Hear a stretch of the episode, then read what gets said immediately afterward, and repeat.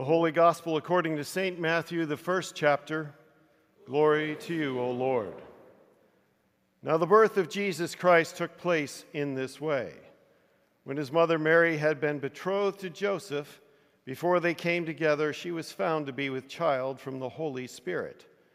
And her husband Joseph, being a just man and unwilling to put her to shame, resolved to divorce her quietly. But as he considered these things, behold, an angel of the Lord appeared to him in a dream, saying, Joseph, son of David, do not fear to take Mary as your wife, for that which is conceived in her is from the Holy Spirit. She will bear a son, and you shall call his name Jesus, for he will save his people from their sins. All this took place to fulfill what the Lord had spoken by the prophet Behold, the virgin shall conceive and bear a son, and they shall call his name Emmanuel, which means God with us. When Joseph woke from his sleep, he did as the angel of the Lord commanded him.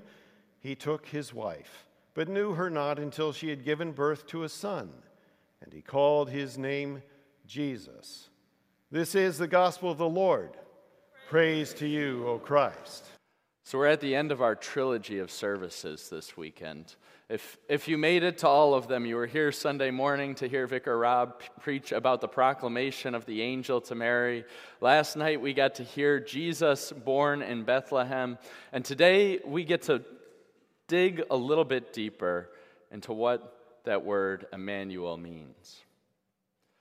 If you were here for the trilogy, what you witnessed this weekend, I hope, was beauty.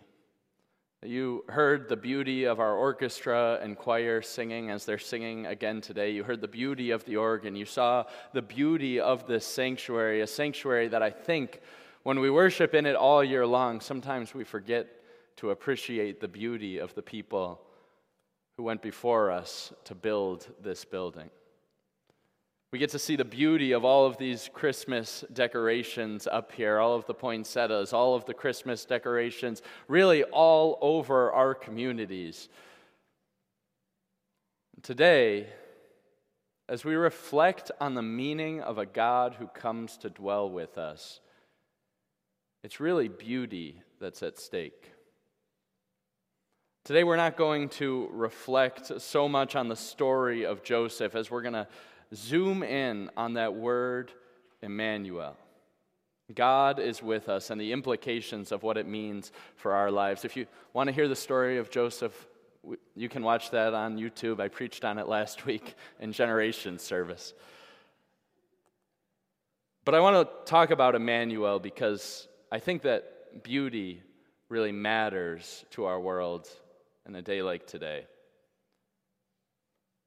And through what God does in the story of Christmas, He brings beauty into an ugly world and actually makes this world beautiful. He makes our lives beautiful. And through His church, He brings beauty. So, first, how he makes our world beautiful. There's this piece of art in the St. Louis Art Museum that I can say is interesting. And I almost don't even want to describe it to you because it, it, it, was so disturbing to me the first time that I saw it. It's about 10 feet wide and 8 feet tall. It's a huge picture. And it's just human beings. The whole thing is just human beings. And as I looked at it, there was nothing really anti Christian in it, but I was just kind of disgusted kind of disturbed by the picture of just human beings laid over each other in this painting. And it was probably the ugliest thing I have ever seen. And it's in an art museum. I think that tells us a little bit about how much we value beauty. But it made me reflect a little bit on the fact that there are people in this world that I think look at this world and it looks like that. It looks that ugly to them. Because if, if you think about it, we are literally living on top of each other. If you go into any of our cities, that's what an apartment complex is it is people living on top of each other.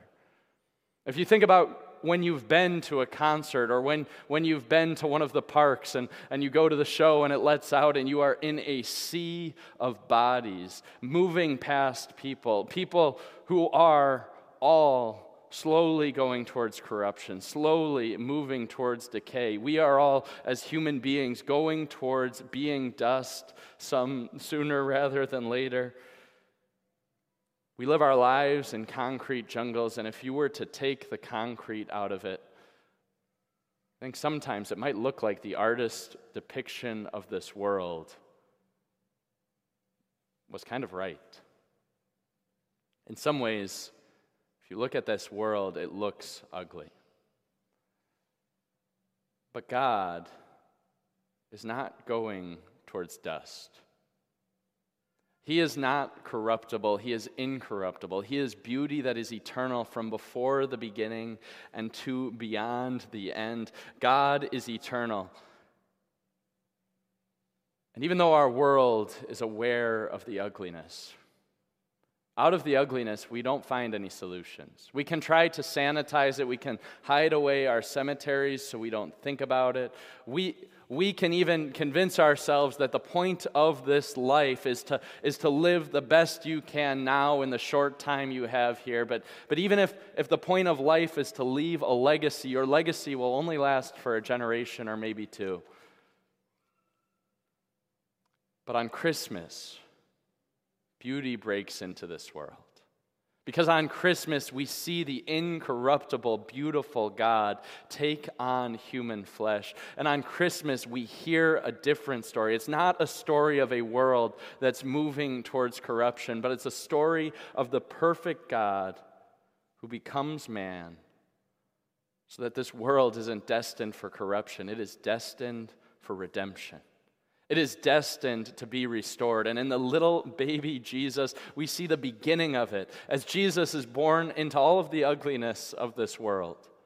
He is born just in being born. He is taking on the curse of humanity. Because if you remember all the way back at the beginning, Adam and Eve took the fruit. And the first thing God does is promise to send a Savior.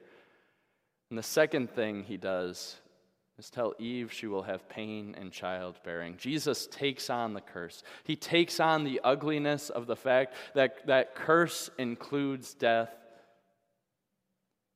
But he is Emmanuel. He is God with us. And even though He takes our curse, He takes our ugliness, what He gives us in return is the beauty of an incorruptible life, of an eternal life with Him. Emmanuel, God with us. And what that does is it actually changes our world so that now, as we look at our world, we don't just think about people living on top of people, but we recognize that those people living above us or below us are redeemed by a Savior. We recognize that, that our concrete jungles, we're not going to cover this world in concrete, but even our cities will be redeemed by Christ because, in the end, when Jesus returns, we don't see a garden anymore. What we see is a garden city where God uses gold and pearls and he incorporates human culture into the paradise that he will bring at the end of all time. And the crown jewel of it all, Emmanuel. Let's see it in Revelation chapter 21. Behold, the dwelling place of God is with man. He will dwell with them, and God Himself will be with them as their God. Emmanuel, God with us. This world is not going towards corruption. This world is moving towards restoration because Jesus comes. That's the first thing that Emmanuel tells us. And the second thing it tells us is it actually redeems our churches so that we can be the curators of beauty who bring the beauty of Christ into this world. It was in 726. In 726, Emperor Leo declared that any of the images that are in churches were forbidden throughout the entire empire. He sent his soldiers, they sacked churches, they took out all of the images, all of the art that they could find. The goal was to take all of the beauty and art away from the church, ultimately, so that people would have no other option than to focus on the God who they can't see. And what it did, in effect, was it made all of the synagogues and all of the Muslim temples look exactly the same as all of the Christian churches because there was no art in them. And the reason I'm telling you this story is because it was out of this controversy. If you want to do the research, it's called the iconoclastic controversy. But it was out of this controversy that a theologian came out. His name was St. John of Damascus. And in the midst of people rioting over images, rioting over Christian artwork, all he did was point people back to Christmas Day. All he did was to show people the value of the fact that God actually comes into the world of his creation. That the incorruptible God takes on human matter, and by God becoming a part of his creation, he's actually giving his church the, the license and the ability to make all of his creation a part of something that glorifies him, a part of something that shows people the beauty of what God is doing in his incarnation. And why tell you all of this? Well, there's the little reason, which is there are some denominations that would still want to take all of the images out of church and say that we can't do anything beautiful. But there's the bigger reason also. The bigger reason that says that Christianity is not about matter. You see, the fact that Jesus becomes a human being shows us that matter matters. It is significant. And he brings significant to everything that we do. He brings significance to our bodies, he brings significance to our world.